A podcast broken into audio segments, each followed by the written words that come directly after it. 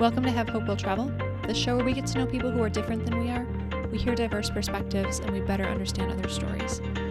We allow the world to become a smaller place as we stand with people instead of just having opinions on issues. I'm your host, Katie Axelson. October is Book Month, and we're celebrating with bookstagrammer Marla Taviano of White Girl Learning. You may remember Marla from episode 76, where we got to hear pieces of her story. We talked about deconstruction, we talked about being a missionary, we talked about divorce. In this episode, we're talking about race. We're two white women talking about our journeys to learning about diversity and inclusion and to becoming anti racist. There are a lot of phenomenal resources mentioned in this episode, so I'll take a minute to remind you that every single episode is transcribed. So if you miss an author's name or a recommendation, feel free to check out the transcript at katieaxelson.com. It's also available in the show notes on the apps that are inclusive and support transcripts. So let's bring in Marla. Um, so I would love to just start at the beginning. What made you interested um, in hearing other stories and then starting White Girl Learning? Okay, wow. So the, it's always a challenge for me. Where do I start my story? Um, and since we are talking about white girl learning, I won't go all the way back. I will just say that I grew up in a very um, white environment, a very sheltered environment. Mm-hmm. Um, actually, my parents grew up in this really small town in Ohio. My maiden name is Yoder, which I later found out is is literally the whitest name in the whole entire country. Like 99 point something something percent of Yoders are white. And um, they were born in this small town and then moved to a slightly bigger town slash city and that's where i grew up for a while until i was getting ready to start uh, junior high and i was going to go from this um, small elementary school to this massive junior high and i think my parents it's not the only reason they moved back but that really intimidated them and they thought let's mm. maybe raise our family in this small town we grew up in rather than in this area that we live in now. Sure. So in sixth grade, we moved back to this small town, and that's where my parents still live, and that's where I grew up. And like I said, just really, really white. I also found out later that I think it's what is called a sundown town, which mm. is a town um, historically that Black people knew to avoid after the sun went down because their oh. lives were going to be in oh. danger. And I've also learned a lot of things. I mean, I've learned uh, so much that I've learned, but that there's a reason why towns are all the way white. Mm. Um, it's hmm. not just, oh, it just so happens that only white people live here. There's sure. there's there are almost always a reason. Mm-hmm. Um, so I went from my high school to a small Christian college that was also very white.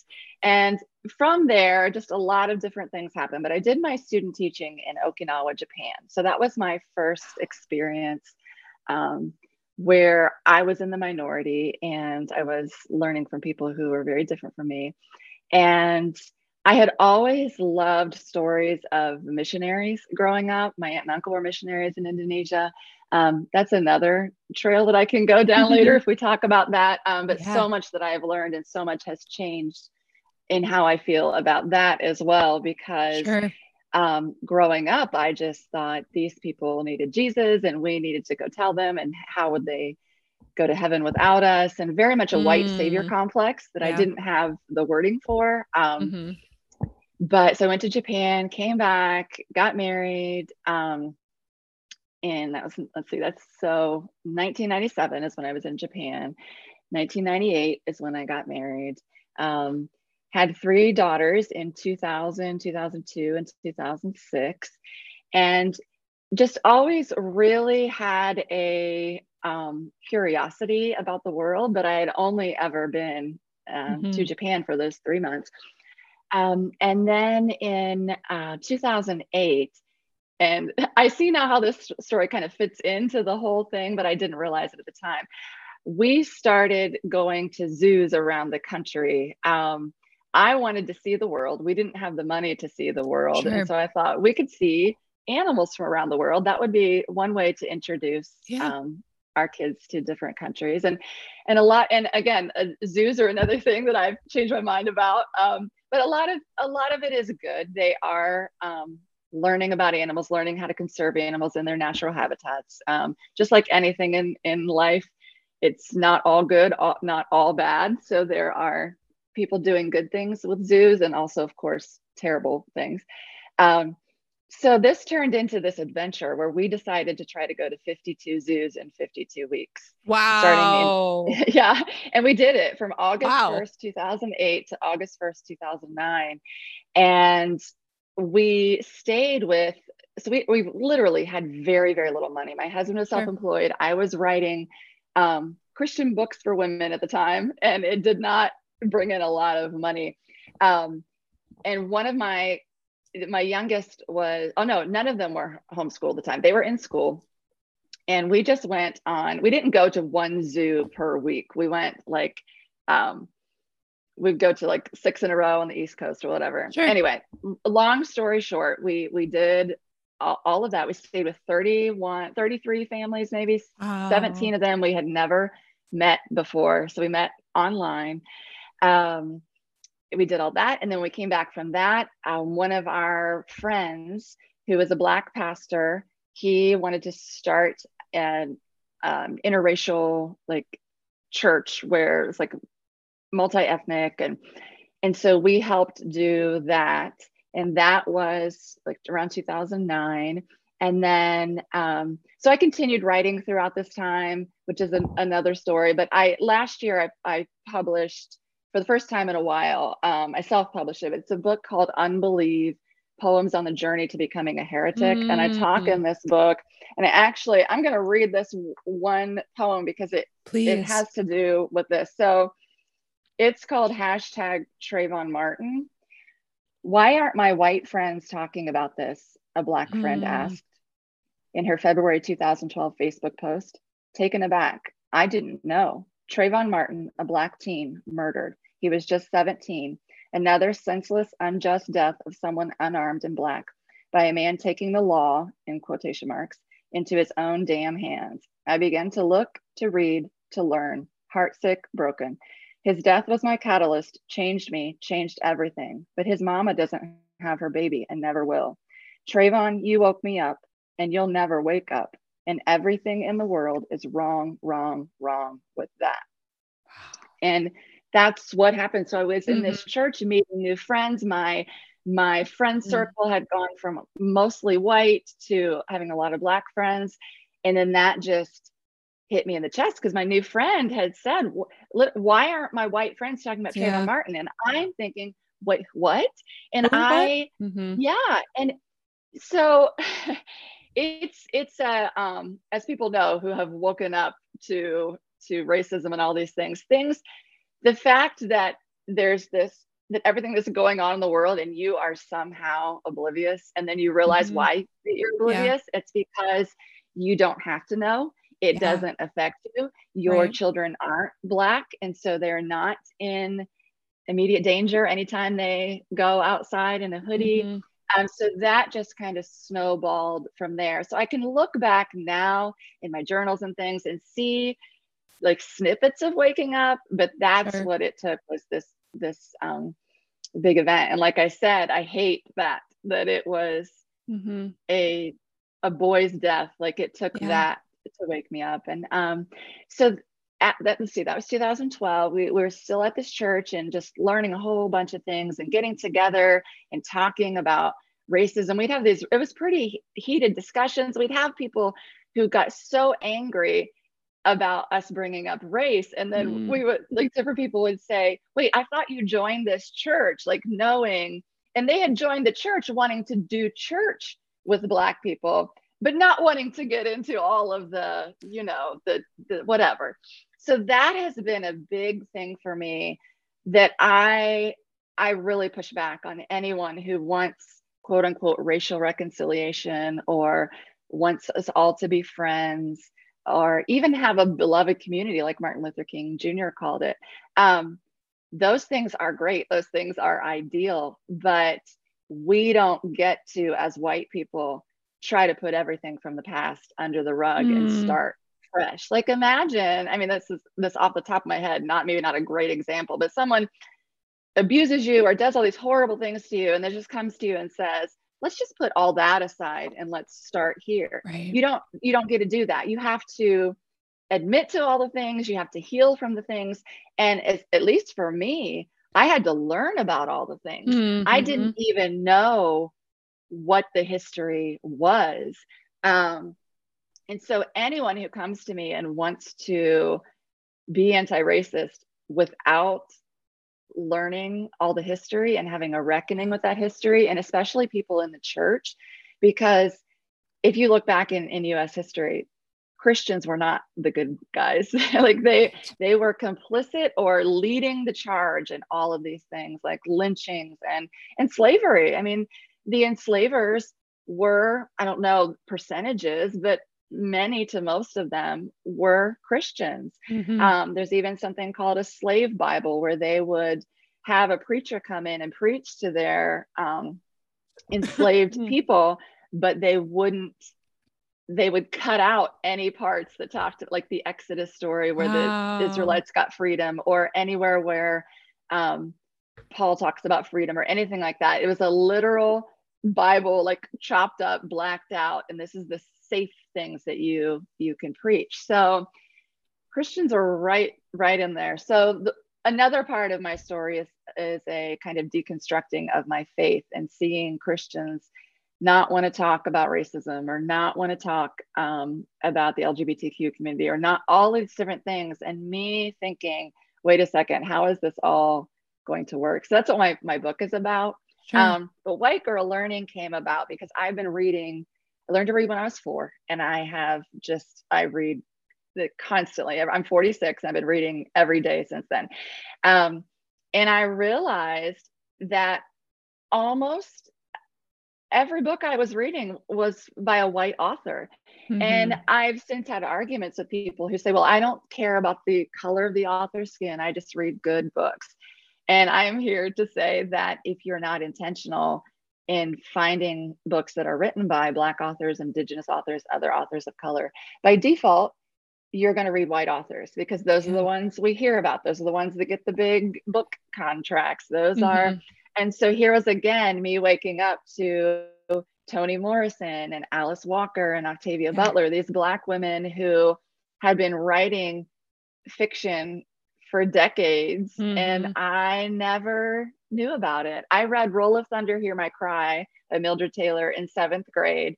Mm-hmm. And to my recollection, and it might not be that good, but I don't remember another Black author. Oh, like wow. we read quote unquote classics, um, but never by never sure. by Black authors.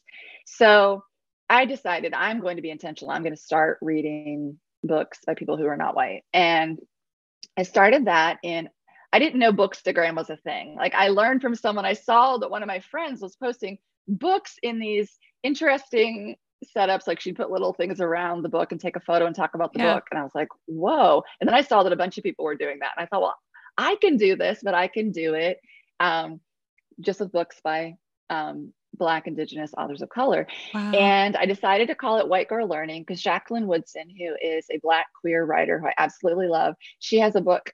Um, it's it's for kids, but it's one of my favorites, and it's called Brown Girl Dreaming, mm. and it's a hmm. story about her life growing up and how she wanted to be a writer, and um, so that's where White Girl Learning the name came from and we were living in cambodia at the time so that's another part of my story yeah. that in, in 2015 we moved to cambodia kind of as missionaries kind of as humanitarians um, and that's a, another whole thing but so it's, it's 2017 in december so coming up mm-hmm. on five years and i just started posting books and i just started meeting people and reading more and more and more and more and it's um it's been like the one of the best things that has ever happened to me cool. in my life. I just Let's talk about why does it matter to have a more diverse perspective? Like why does it matter to be having conversations about race, to be having conversations about about say George Floyd or um, Ahmaud Arbery or Breonna Taylor and the other people um, who unfortunately have lost their lives in innocent situations? Yeah, it matters ultimately because, like you said, these people died and they should still be alive. Mm-hmm. And they did not die by accident mm-hmm. and died as part of a pattern. And it's a pattern that can be traced back really, really far. Mm-hmm. Um, I am not a historian or an expert. And sometimes I, I I'm like, okay, let me make sure I got all my facts straight or whatever. But I, I can yeah. offer general knowledge and people can then go explore it themselves. Mm-hmm. But the history of policing in this country, um, police were created, that job position was created to make sure that enslaved people did not escape and if they did they were returned to their owners to their um, to the enslavers.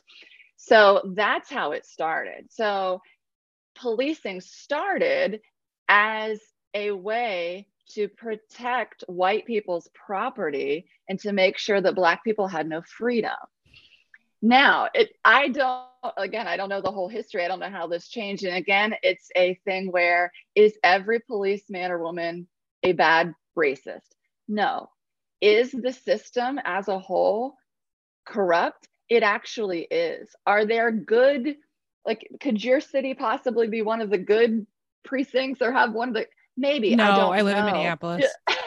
okay. Yours, we know that. That has been established. Yeah.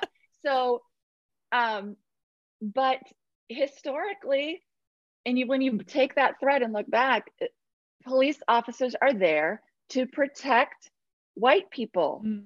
And do some police officers or most or many also protect black people?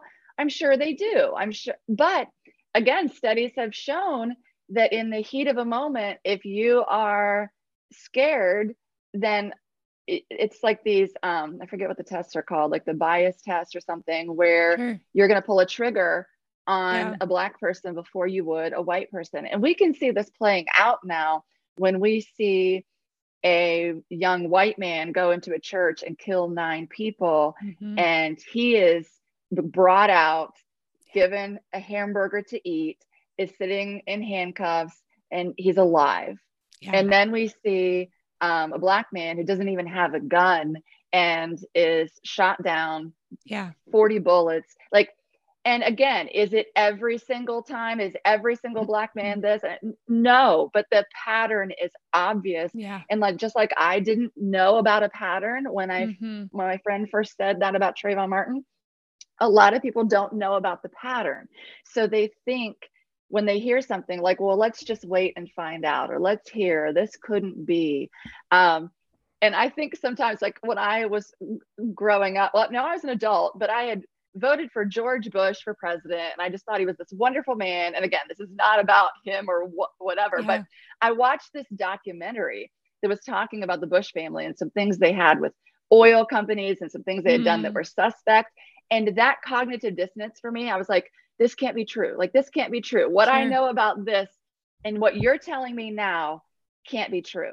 So yeah. for people who grew up and the policemen are protecting them and they are kind and they are public servants and they're laying their lives on the line, and then you want to say that p- police officers will often shoot unarmed black, and you're like, no, no, no, no, wait, something I can't, mm-hmm. I won't, I can't believe that. That can't be true. Yeah. Um, and so the more we really open up to the idea that something we believed could possibly not be true, the yeah. easier it becomes. But I try to remind myself of how terrifying it was at the beginning for me to, sure. to first start questioning things. And that's how it was with my Christian faith.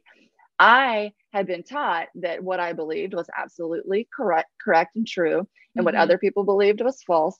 And the whole idea was to build up this case, build up this armor. Don't let anybody's false teachings get in. Mm-hmm. And so that's what I did. And I think that's what we all do. And when we yeah. want to be proud of our country and we have this narrative that we believe that we came here for freedom and we were pioneers and it was beautiful and wonderful and we worked so hard and now we have what we have.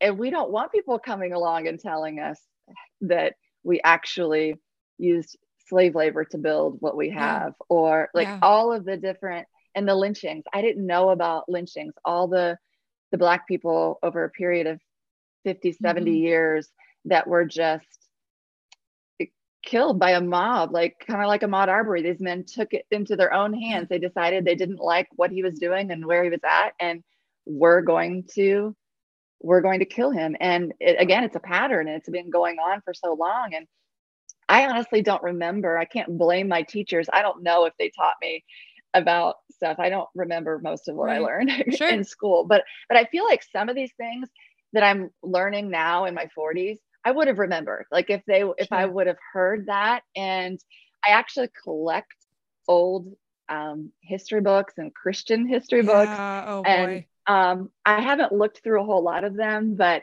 I do know like there's a, a book that says it's just a small section on slavery in, a, in an elementary book, a history book for a Christian school. And it says something to the effect of the weather was warm and the slaves were happy. Like it's just making this, oh, it's okay. This is just how it was. We had the plantation Ugh. and they did the work and this and and yeah, it's just so there's so much to learn. It can be so overwhelming. And I try, I used to, when I first started learning, I was like just putting everything out there and people got offended. I felt I was shaming people. I, am better about that now. Um, and it's a fine, I don't exactly know where, where the line is. I don't exactly know, and maybe nobody does, but how you can educate people without coddling them, I guess. Like, right we don't want to hurt people's feelings, but Black people are dying. So, yeah. which is more important, my feelings or your life? Their um, lives, yeah. Yeah. So, so yeah, do I don't any, remember your question. That's okay. Do you have any tips on finding that fine line between shaming and coddling? I just read a book, All the White Friends I Couldn't Keep by Andre mm. Henry, I think is it. And um, he talks a lot about how when he first started waking up. So, what I have realized is many of my Black friends and many Black authors also had a time of waking up. They had been, um, I mean, they all have different stories, obviously, but many of them had to assimilate into their white culture, their white neighborhood, their white church. Mm-hmm. And so just like I wasn't paying attention to Black people being gunned down the street, neither were they, because their communities were all white, because that's where they could find belonging, success. Um, and then they all started waking up too. And he talks about how at the beginning he he wanted to sit down with people who um, were actually very racist and try to change their minds. And over the course of time, he realized I I'm not those I can't I can't reach those people. They are so determined that they're going to argue with me, fight with me. They don't want to listen. Um, so that's kind of my philosophy now too. I'm not going after the people who have zero desire to listen.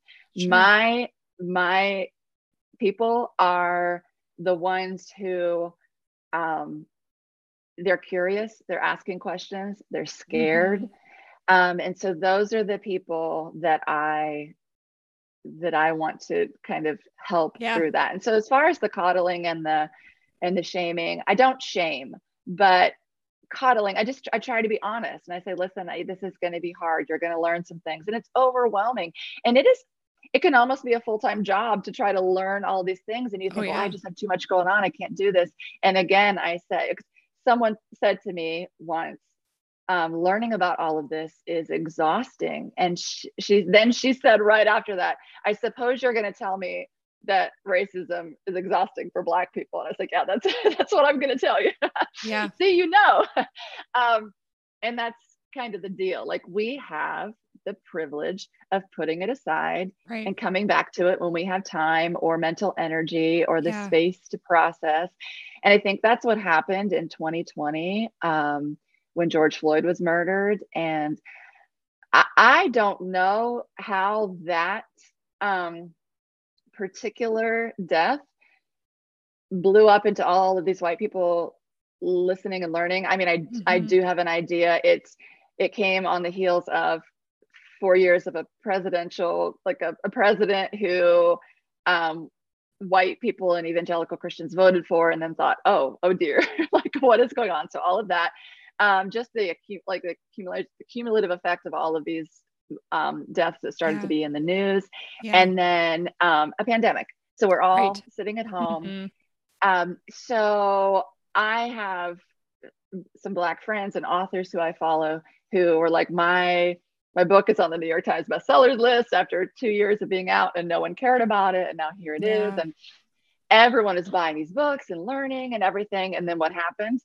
this compassion fatigue or learning fatigue or whatever yeah. and so now even two years later you'll see a lot of at least I do see a lot of people saying um, that oh that was really nice that nice little gesture that you had there for a little while now you can go mm-hmm. back to not caring right um i don't think it's completely hopeless I, I once you wake up you cannot go back to sleep unless you very very intentionally decide i will yeah. i refuse to hear anything else yeah. um so that's a big step is getting people to wake up so mm-hmm. once they wake up i think there's there's more hope there yeah. um so how do I know when to coddle? I, okay, so I never, I, I don't shame people. Some people may feel shamed, but I try hard not to do that mm-hmm. um, myself. I can't, I, I can't know how my words are going to land on you. Like I have, I could have a couple of friends and I say something, and one friend is like, "Thank you for that. I really needed to hear it," and the other friend is like,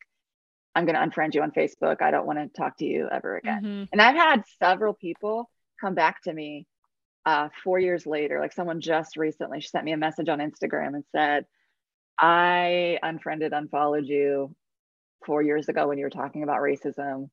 And I've since woken up and I'm really sorry. Can we be friends wow. again? I was like, yep, we can. Because mm-hmm. they're just not ready. But again, what I say is like it, Martin Luther King Jr. in the Birmingham jail in like 1960 something, 1963 maybe.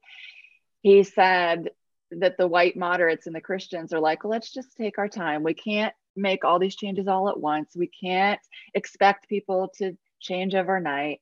That was in ni- the 1960s. And should have changed 2022. Some. Yeah. yeah. And we, it, so I, I, that's not good enough anymore. If people yeah. are dying, it's urgent. Now it's mm-hmm. urgent.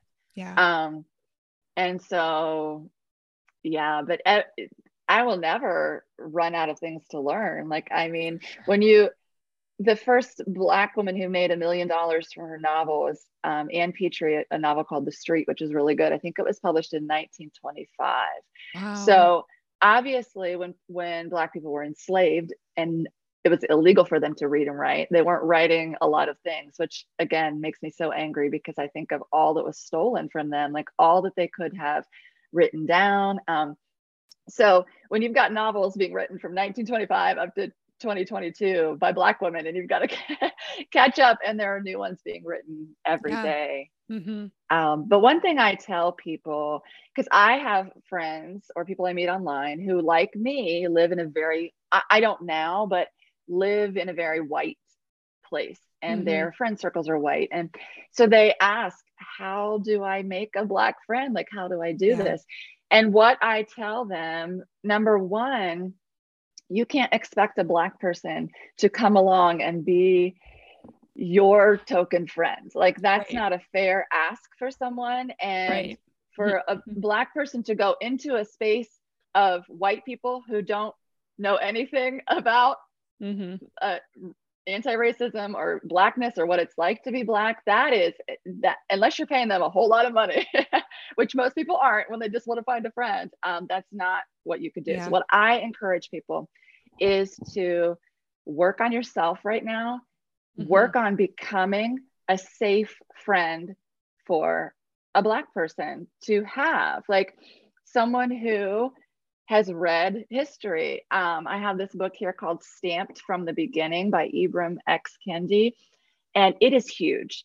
It's it goes through the whole entire history of racism in this country. It's wow. like five or six hundred pages long. Okay. But the good news is there is a young person's adaptation nice um, called stamped racism anti-racism in you i encourage people to read that one is it for okay. kids yes and also you will get it's like the cliffs notes of this sure, this sure. big book yeah learn the history read novels by black women um, follow start following people on wherever you're at twitter mm-hmm. instagram mm-hmm. facebook who are black just learn and learn and learn and learn see what's going on, pay attention to the news, start opening your eyes. And it's not, I mean, we're talking a lot about black and white here too, but when I like in Cambodia, different countries, Yeah. um, I have a book called America for Americans, a history of xenophobia in the United States Oh wow. written by Erika Lee, who is an Asian American professor.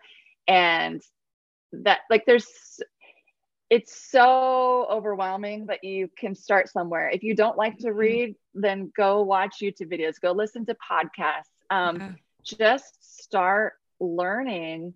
Mhm. Um, and then, yes, try to diversify your yeah. your circles if you live in a, a a very white place i mean now everyone we're all online and then after the pandemic started we're all on zoom and everything happens like Right. that so you can and meet people um but it's an effort it takes an effort especially if you've gone if you went as long as i did and you're pretty much starting from scratch in your Mm-hmm. Yeah. 30s um but i have friends i have quite a few friends in their early 70s who are on these anti-racism journeys. I met two, I went to this um, this legacy trip, which Yeah. is, I don't know if you know the Legacy Museum in Montgomery, Mhm. Alabama. No. Oh, I wish every single person in the whole country could go to this museum. Um, Just Mercy, another book I have here by Bryan Stevenson. It's also a movie. Okay. Um, Michael B. Jordan. Bryan Stevenson is a black man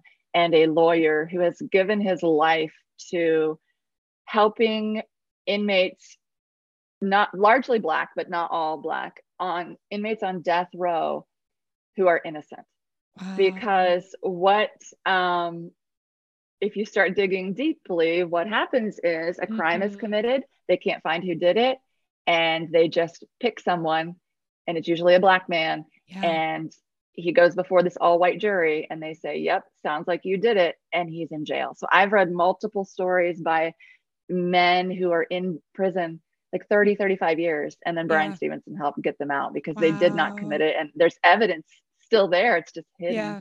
um so bryan stevenson is the like he is behind this museum. It's called the Mhm. legacy museum. It is so powerful. It takes you from like the 1400s in in our country and when the first enslaved people came over from africa it's very visual. You walk through you see things on tv screens you see statues you have these immersive experiences it's incredible Mhm. um, I went on a trip led by Black women and met two women named Anne, who are white women from North Carolina, both in their 70s, Mhm. who are committed to being anti racist and then sharing all of this with their friends, which is a huge encouragement to me because I have some people in my life around that age who I've kind of given up hope Yeah. that they might have their eyes open. But Sure. the Anns and some other people have given me Wow. given me a lot of hope. Wow. Yeah. I just had jury duty actually this year in Minneapolis. Um, Wow. which was a fascinating experience to be like, I'm in the same building where Derek Chauvin was convicted. Like that Oh, could have been me.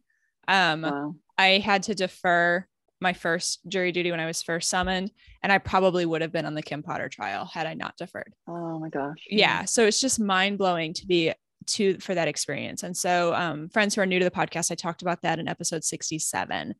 Um, and there are some opportunities in the criminal justice system. And obviously, Mhm. I um, could only talk about my experience um, and didn't dive deep into like the history of it and everything. But like, I am aware Yeah. that that that policing came from unfortunately keeping slaves enslaved. Yeah. Um, but shared just shared my own experience as a white as, as a single white woman, um, Yeah. and how the the criminal justice system and the juries like it really felt like they were favoring the white men every time they called someone on the jury. Mm, Like I happened to overhear a couple of people who were who were accepted and who were declined. Um, and the only people I heard who were accepted were white men. The one man of color in the room was declined. Um, two single females were declined. Like it just, and I genuinely wanted to be on that jury, and I was declined. And it's it is a mess. Like that could be yeah, 10 yeah. more podcasts, but it, it really sure, is a sure. mess. And and I would encourage people to watch the movie Just Mercy. It's really well done. Mm, Um, if yeah. you don't want to read the book, but it just again wakes you up to sure. oh, so you mean justice doesn't mean fair because it's not Mhm. fair. right. And we just assume that it is, right? We assume that it they must be doing things fairly. They are not. Um, Yeah. And people Yeah. are dying. And And- yeah. Absolutely. Um, so you've mentioned a lot of different book and movie resources. You mentioned podcasts. Do you have any good podcasts to recommend? Oh, wow. That is a good question. Um, I just listened to one. We had to listen to this podcast for before we went on the trip, the legacy mm-hmm. trip. Yeah. And it's called Seeing White. Mm-hmm. Um, and it's actually a white man that does it, but he brings in a lot of black professors and other people. So that's a good one, I think. Okay. It's just he goes through different scenario like situations and things that happened in history in the US and yeah. talks about them and just introduces you to a lot of mm-hmm. things. And a lot of the books that you've read, you've posted online on White Girl Learning. So where can we find you online if we want to learn more from the breadth of knowledge that you are? Um, yes. So it's White Girl Learning on Instagram. That's where I post. And I have I was posting like three days a week. Then I went up to every other day. Then I now I've been posting every day for wow. quite a long time. Mm-hmm. My niece, who is 12 and my neighbor here in South Carolina, yeah. she posts every Monday um, middle grade books by authors of oh, color. Oh, cool. And she's amazing. Her reviews are really great. So I try to do, I try to be pretty diverse about it where I do picture books, middle grade books, young adult sure. books nonfiction, fiction. My favorite is nonfiction. I'm just trying to learn all this stuff. Yeah. And then I'll do six stacks, the Sunday six stack, which is usually, um, mean, sometimes I'll group them by color with flowers, like it's just something visually mm-hmm. pleasing. But other times it'll be six books on this specific topic. Okay. Um, or six books by this author, or six books sure. if you want to learn more about sure. X, Y, Z. Um, and so that's White Girl Learning on Instagram. And then I'm also Marla Taviano on Instagram. And I, this has been tricky for me because I want to separate because I am also a writer. I'm writing my own things. Yeah. I don't want to make money off of anti-racism work. That's a mm. thing that I mm. decided yeah. quite a while ago. Um, but then I spent so much time there on that platform. And then I used to be an author. I mean, I'm, I'm still an author, but I had traditionally published books back in the day. I yeah. did some self publishing. Um, so now I'm trying to get that back up and going. Sure. Um, but I don't really promote my stuff on the White Girl Learning, which is where I have all the followers. Right. So I'm always looking for new people to hang out with me on Marla Taviano. And Twitter is also at Marla okay. Taviano. And Twitter, I have found to be an amazing space. Like you can go, if you go to White Girl Learning on Instagram, I am everybody I follow is yeah. a person of color. So if oh. you're looking for people to follow, you can go nice. through there. Yeah. Um, and like I was saying, I didn't want to separate it. So on my Marla Taviano, I follow some of those same people, not all sure. of them, but not there too. And then Twitter, I've just learned so much um, from so mm. many Black authors, Black preachers, activists, and that's another great place like i said just who are you listening to like if you yeah. look through your social media i get mm-hmm. it if it's just if you only follow your friends or you only if it's just a sure. friend thing for you but if you're following influencers or people you like to to read yeah. um, just check and see and look at your bookshelf look if yep. you are a reader look and see mm-hmm. how many of the authors are white um, i guarantee you it's going to be a lot if you are white and you read a lot and you've yeah. never intentionally read books by people of color. Um, mm-hmm. And yeah, and then I have a website. It's it's me marla.com. Okay, that's a new one. I haven't done a lot there. Okay. Um, but yeah, and then yeah. my book that just came out. Its first birthday, her first birthday, is coming up at the end of September. I don't know when this will air. Um, yeah. but it's called Unbelieve Poems mm. on the mm. Journey to Becoming a Heretic. And it's really like the, the, word heretic is a little scary to put in the title. Um, sure. But I am I am a heretic by many people's definitions. I went from zealous evangelical Christian girl to hmm, I don't know how I feel about yeah. of this, and I'm still yeah. still working through that. But there are sections in the book, like the poem I read about Trayvon. There's a section in the book about um, white supremacy and racism, sure. the LGBTQ community. I write an apology letter to them mm. for the many many years that I yeah thought that they were living in sin. Um, there's stuff about waking up to patri- the patriarchy and feminism mm-hmm. and just all of the different things. Yeah. Um, so my day job is writing for other people and business people, but my yeah. dream is to write all my own stuff. We'll see how long that takes. Yeah. I love it. Um, and I love books like we had talked about, like ways to travel when you don't have the funds to travel. Books mm-hmm. are another mm-hmm. easy way to do it. Like zoos are an oh, idea, but then books are such absolutely. an easy way to do it. Um, I think it was probably probably before the pandemic because the pandemic I, I had a pretty good reading list but Um, and I wasn't going into stores, but I didn't, I had just graduated from grad school. So I didn't have any money to travel, had just bought a house. So really didn't have any money. Um, Yeah. and would walk into bookstores and just be like, recommend me something international. And I would just walk around and like pick up all the international books that I could find that looked half appealing. And then once my arms were loaded, I would where narrow it down and decide which ones I was actually buying. Um, but getting to travel internationally. And so one of my bookshelves downstairs is actually um, organized by geography. And Oh, so it. yeah, I mean, I have an English degree, right? And I my my advisor, and then I spend a lot of time in the American lit space. So I've got a lot of American literature. Um, though one of my classes was African American lit. So I have actually a pretty decent collection of black Oh, authors, great. which is nice Yeah.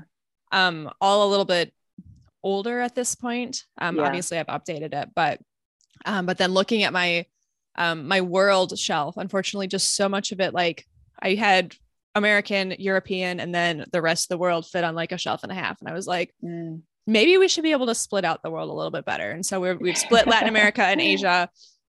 Well, I love that you do that because honestly, we I think we tend to overestimate how much we know or how much Yeah. we've read or whatever. Yeah. But then you put it out there and you're seeing, oh, so really mm-hmm. so it's this this country that I live in and this Yeah. country where my ancestors are from. And then the whole entire rest of the world Right. is, is right here. right And realizing that we we do that. It's like us Mhm.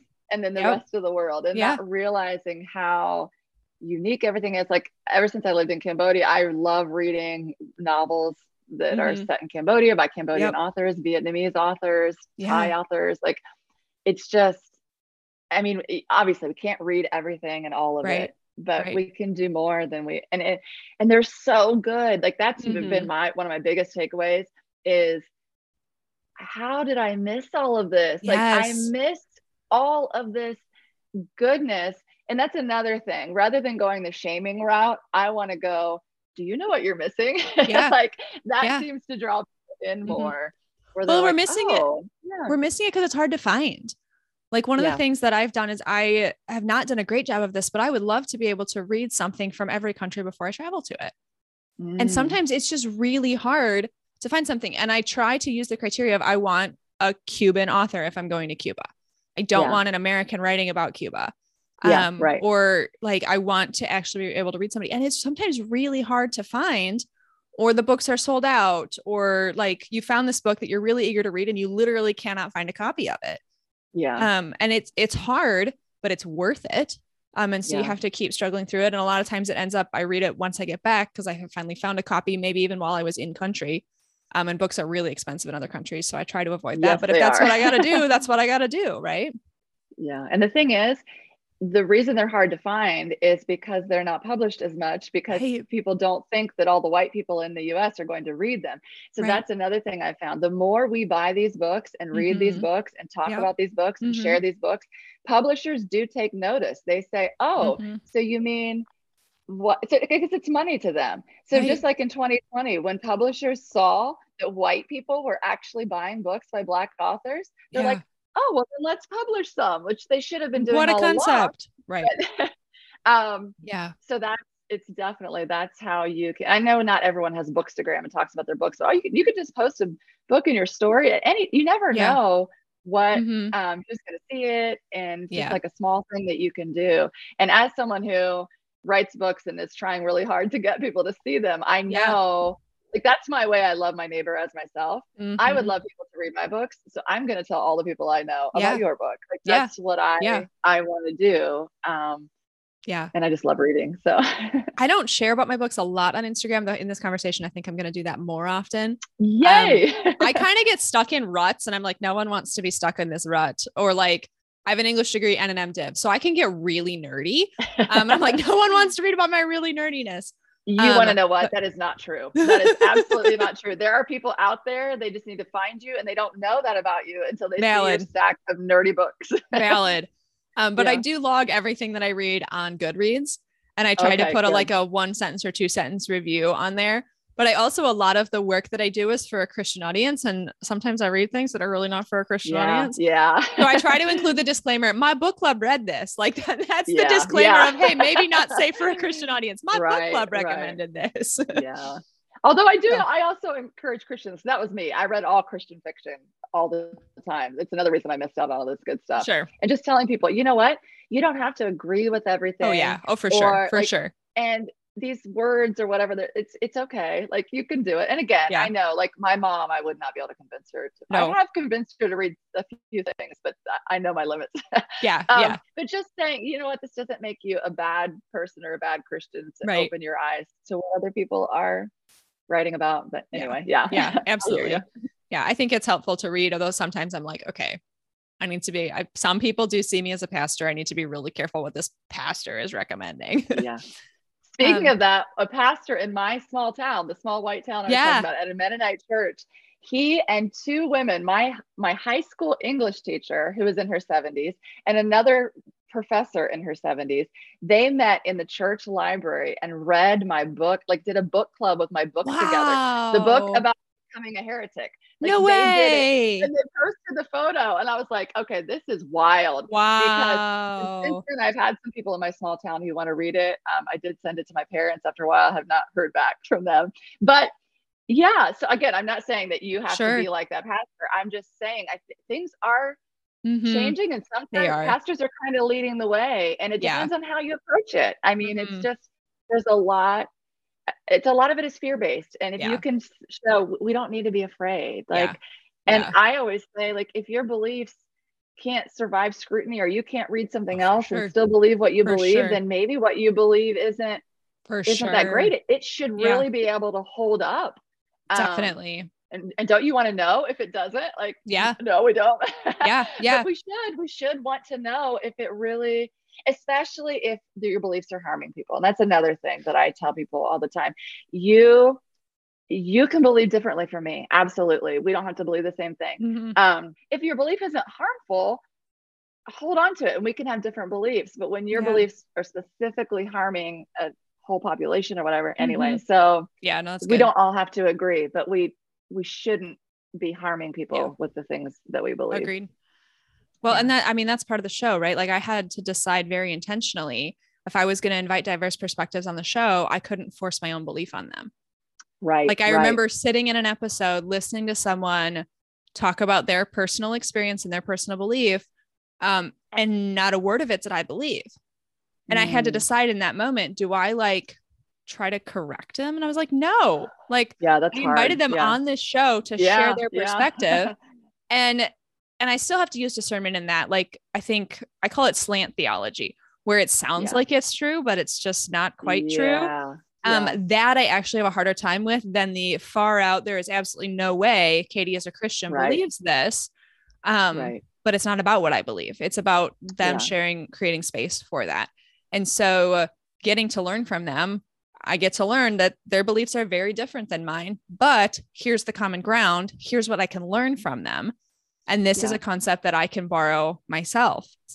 When you talk about like, I had this experience or I used to be in this all white community, used to um, support Christian missions, those types of things. How did you change your mind?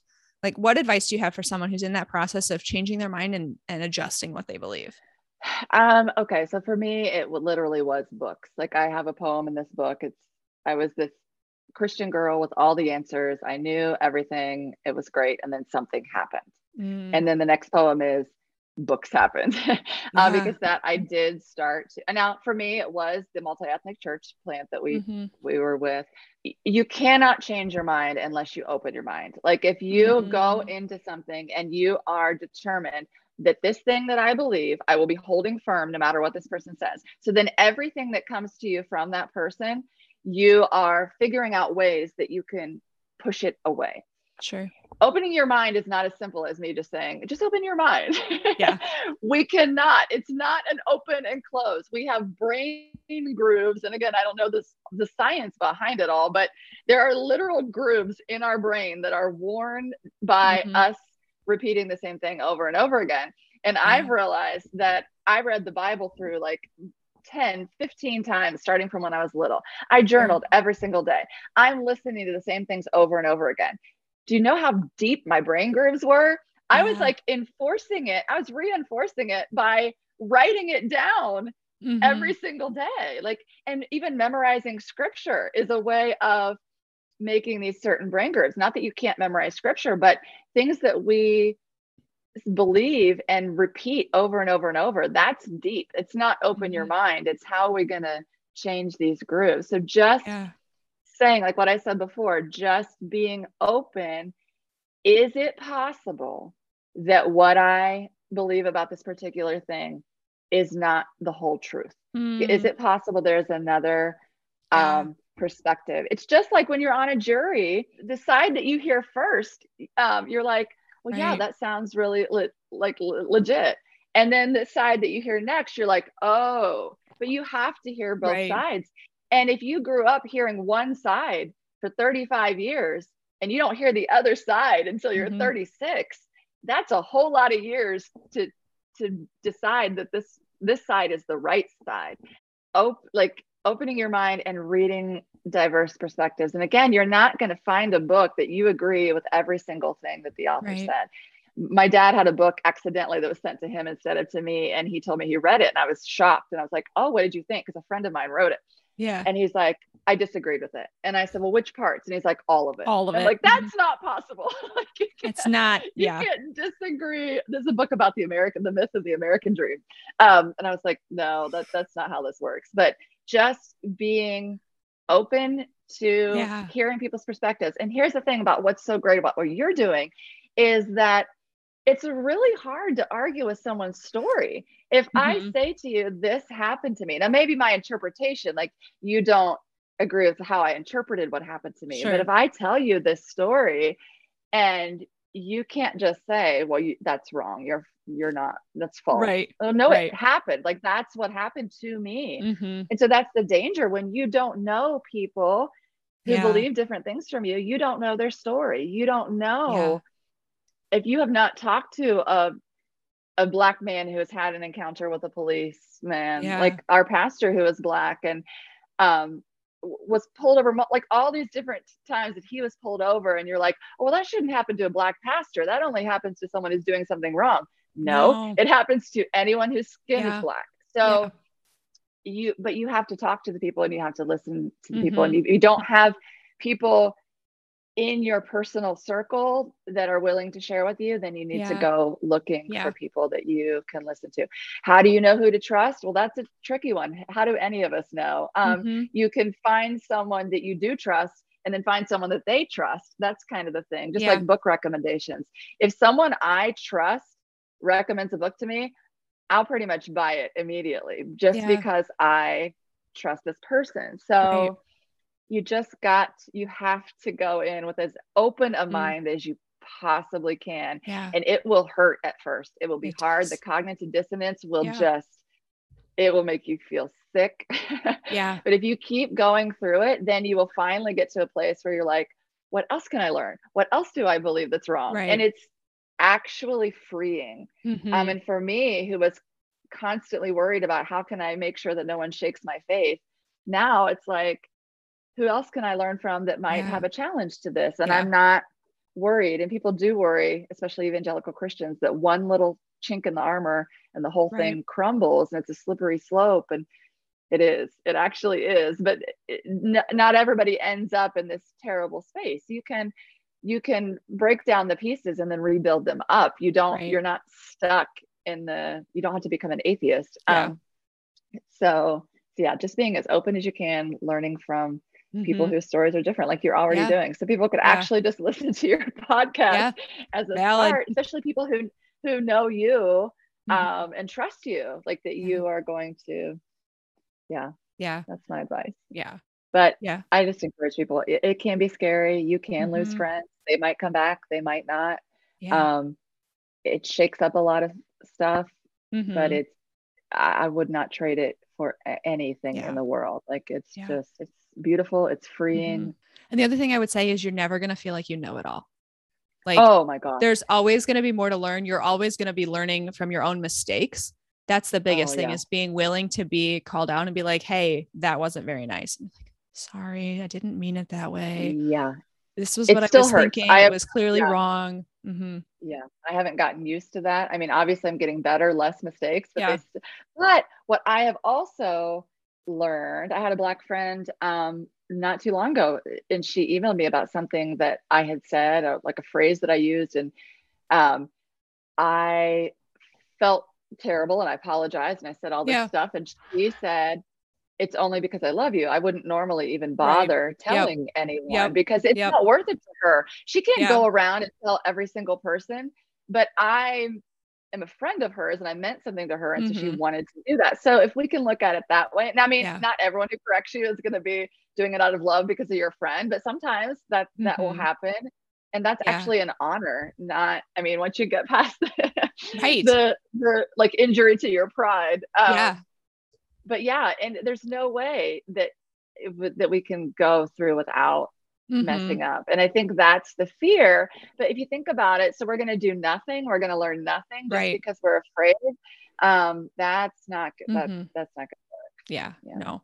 Um, if I can plug my own podcast one more time, episode Yeah. 61, we talked to um Leonard, who was like the questions you have about race that you're not that you've been afraid to ask.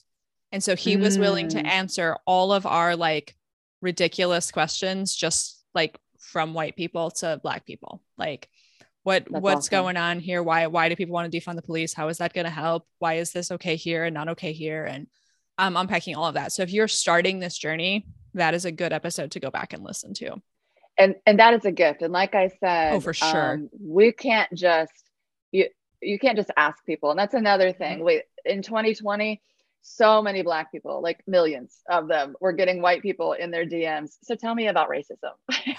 Can you imagine Mhm. that amount of like it's called emotional labor it's also time Yep. who has that kind of time and they're living it they it's not their job to Right. educate you Yep. so listen to that podcast episode that katie is talking about because Yeah. there is someone who has said i will take this time this hour Yep. or whatever and i will answer these questions it's a safe space and you can find Yeah. a lot of that there are a lot of Mhm, people for sure. For and sure. again, you can read their books. They wrote these books. You can pay $15. They're Yeah. getting some money from that. And then you're learning from them yeah. and not just expecting them to take an hour out of their day Mhm. to tell you, this one white person, like catch you up on the last Yeah. For sure. 100 years plus of history. Yeah. Yeah. Yeah. I had to go apologize to a friend of color, being like, I am so sorry I forced you to educate me on all these things. Yeah. Like, and that's bef- again, we don't think yeah. about that. We're like, Yeah. oh, she can tell me. And we're not we're not Right. thinking that. It's another mistake that so Yep. many of us make. And Yep. so hopefully people that are listening, and that's kind of my thing. I want to help people avoid that mine was a long journey. We don't have that kind of time right now. You cannot take 10 years to wake up to racism like I did. You got to wake up faster. So let's, Yep. let's get through like how we can do Yeah. this faster. There's not it's not like a shortcut that you can just do a Mhm. formula and here it is or take one class and there it is, but you can absolutely avoid a ton of mistakes and time Mhm. by learning from other people who have already Right. been through it. Um, for sure. Yeah. And if they recommend a resource, watch it, listen to it, read it, whatever it is, Yes. because they have taken the Yeah. time to say, this is good. It saves them the time to have explain it to you and you can Yeah. actually learn. Yeah. And then follow up with them and be I- like, okay, I watched this and I didn't understand this bit. Can you help me?